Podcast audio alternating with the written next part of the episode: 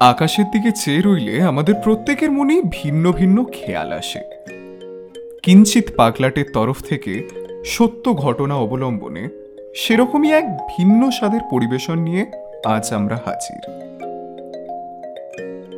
গল্প লিখেছে অলিভা, পোস্টার ডিজাইনে অনিন্দ।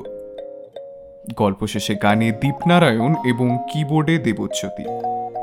গল্প পাঠে বিদীপ্তা, ঐনিশ সৌনক এবং আমি স্বপ্নায়ু।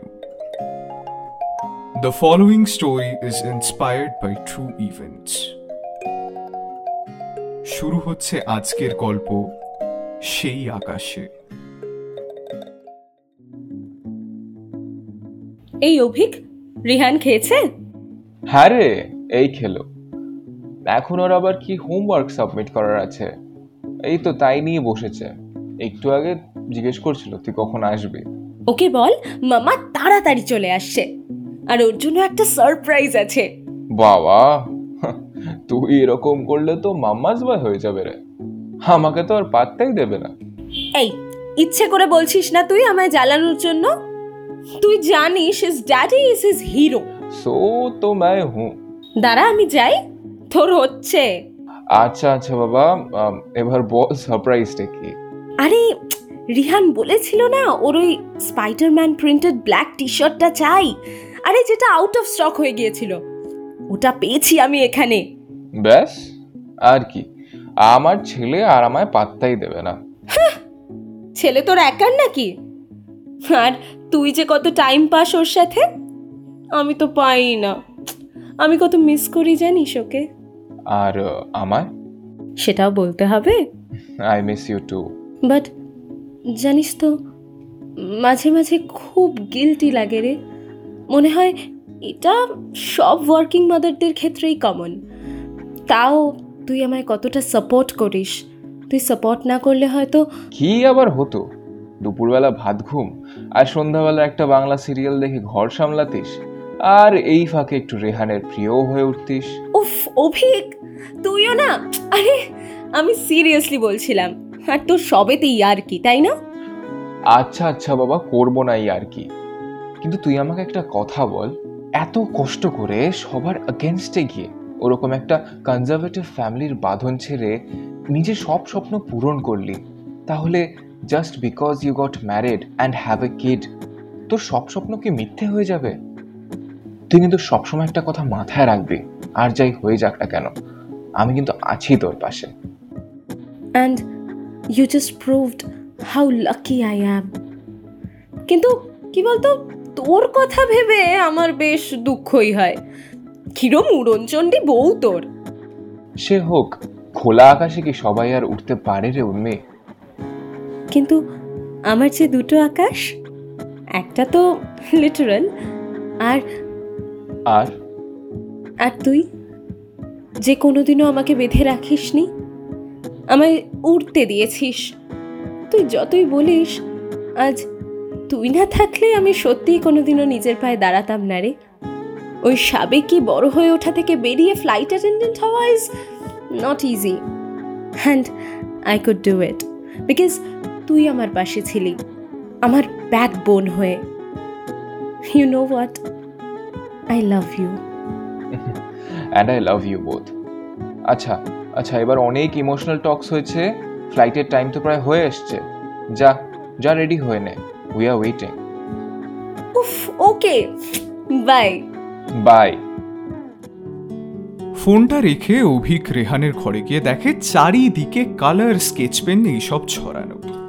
আর এক কোনায় ছোট্ট রেহান বসে কি যেন আঁকছে। অভিক রেহানের কাছে যেতেই দেখে রেহান একটা কার্ড বানাচ্ছে। আমার রেহান কি বানাচ্ছে? পাপা কাল মাম্মার বার্থডে তো তাই আমি কার্ড বানাচ্ছি। মাম্মা এসে গেলে তো আর বানাতে পারব না তাই এখনই বানিয়ে রাখছি। আচ্ছা আচ্ছা বানাও বানাও। হয়ে গেলে আমাকে মনে করে দেখাবে কিন্তু। ওকে। অভিক নিজের ঘরে বসে কাজ করতে লাগল। তার তো লকডাউনে ওয়ার্ক ফ্রম হোমের সুবিধা ছিলই। যদিও এমনি সময় হলেও অভিক উর্মিকে কোনোদিনও আটকায়নি। দরকার হলে ও অফিসে বলে ওয়ার্ক ফ্রম হোম নিয়ে বাড়িতে থেকে রেহানের খেয়াল রাখত। Because for him Urmi was is equal his partner সত্যি উর্মির জীবনে অভিক কোনো খোলা আকাশের চাইতে কম ছিল না। যে তাকে সারা জীবন ওড়ার স্বাধীনতা দিয়েছে অ্যান্ড সাপোর্ট করে এসেছে। উর্মির বাড়িতে অভিককে ভালোবেসে বিয়ে করাটা একদমই মেনে নেওয়া হয়নি। তাই বিয়ের পর অগত্যা অভিক উর্মিকে নিয়ে কলকাতা ছেড়ে চলে আসে। আর তারপর রেহান হওয়ায় ওদের এই ছোট্ট পরিবারটা যেন খুশিতে ভরে ওঠে। অ্যান্ড দে প্রুভড ইট ভালোবাসা কাউকে আটকে রাখে না, ভালোবাসা মানে স্বাধীন হয়ে চলা। তবুও দিনের শেষে একে অপরের কাছে আবারও ফিরে আসা। সন্ধে তখন ছটা বেজে পনেরো। রেহান দৌড়ে অভিকের কাছে আসে। পাপা দেখো কার্ডটা হয়ে গেছে। কেমন হয়েছে? কার্ডটা দেখে অভিক রেহানকে জড়িয়ে ধরে বলল ভেরি গুড বেটা। Very good I am so proud of you mamma will love this ঠিক তখনই অভিকের ফোনটা বেজে ওঠে। অভিক রেহানকে ছেড়ে ফোনটা তুলে দেখে ওর বোন অনু ওকে কল করছে। ফোনটা ধরলো। কিরে কালকের জন্য কেকটা অর্ডার করেছিস তো?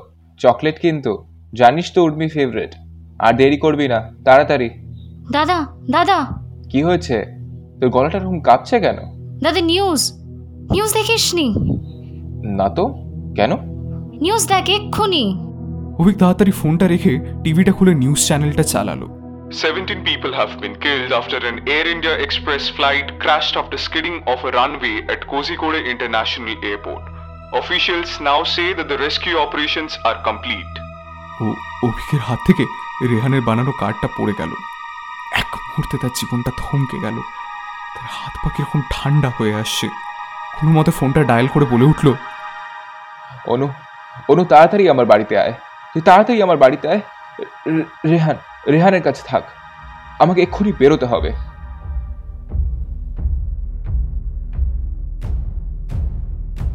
এয়ারপোর্টে পৌঁছতেই চোখ পড়ল সামনে সারি সারি অ্যাম্বুলেন্সের দিকে। মিডিয়া পুলিশের লোকজন সব মিলে এক বিশাল ক্যাওস সে কি করবে বুঝতে না পেরে একজন সামনে পুলিশ অফিসারকে দেখেই জিজ্ঞাসা করল sir sir sir my my my my wife sir my my wife was in in in the crew of that flight. পুলিশের উত্তরটা কানে আসার আগেই আরেকটা অ্যানাউন্সমেন্ট কানে এলো অভিকের। লাউঞ্জের টিভিটা ঘিরে প্রায় পঁচিশ তিরিশ জন এক দৃষ্টিতে স্ক্রিনের দিকে চেয়ে আছে At least 19 people, including two pilots, are killed in today's deadly plane crash in Kerala. The list of the deceased Abhik আর একটু কাছে যেতেই নামগুলো শুনতে পায় মনে একটা ক্ষীণ আশা এখনও আছে উর্মির নামটা যেন আজকে তাকে না শুনতে হয় Sahir Sayed, Deepak Sathe, Akhilesh Kumar, Urmi Chatterjee.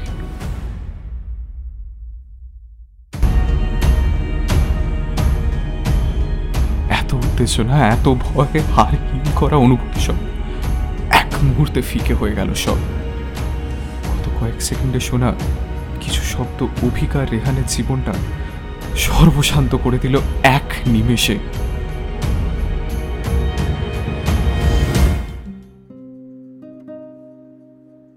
আজ সাতই সেপ্টেম্বর। প্রায় তিরিশ দিন পেরিয়ে গেছে সেই দুর্বিষহ দিনটার।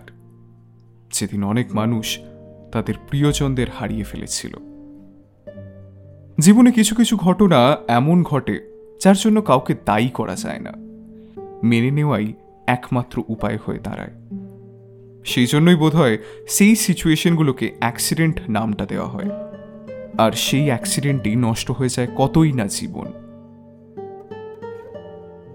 রেহানকে ঘুম পাড়িয়ে আজ অভিক জানলাটা খুলে আকাশের দিকে তাকালো।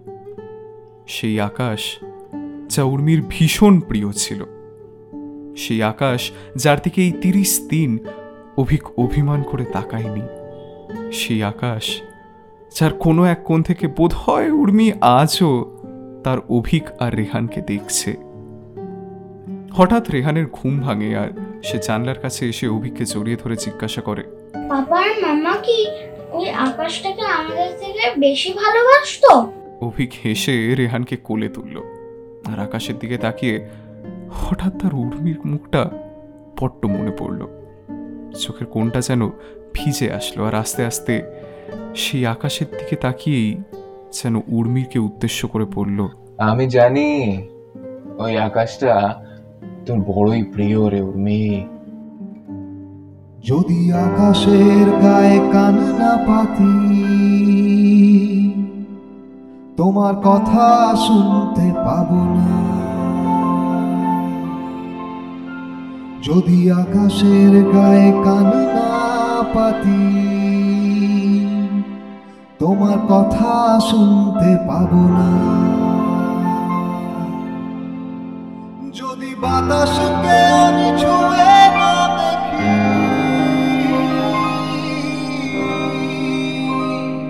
যদি বাতাসকে আমি ছুঁয়ে না দেখি,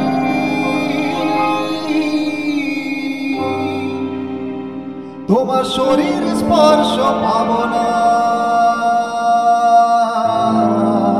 তোমার কথা শুনতে পাবো না।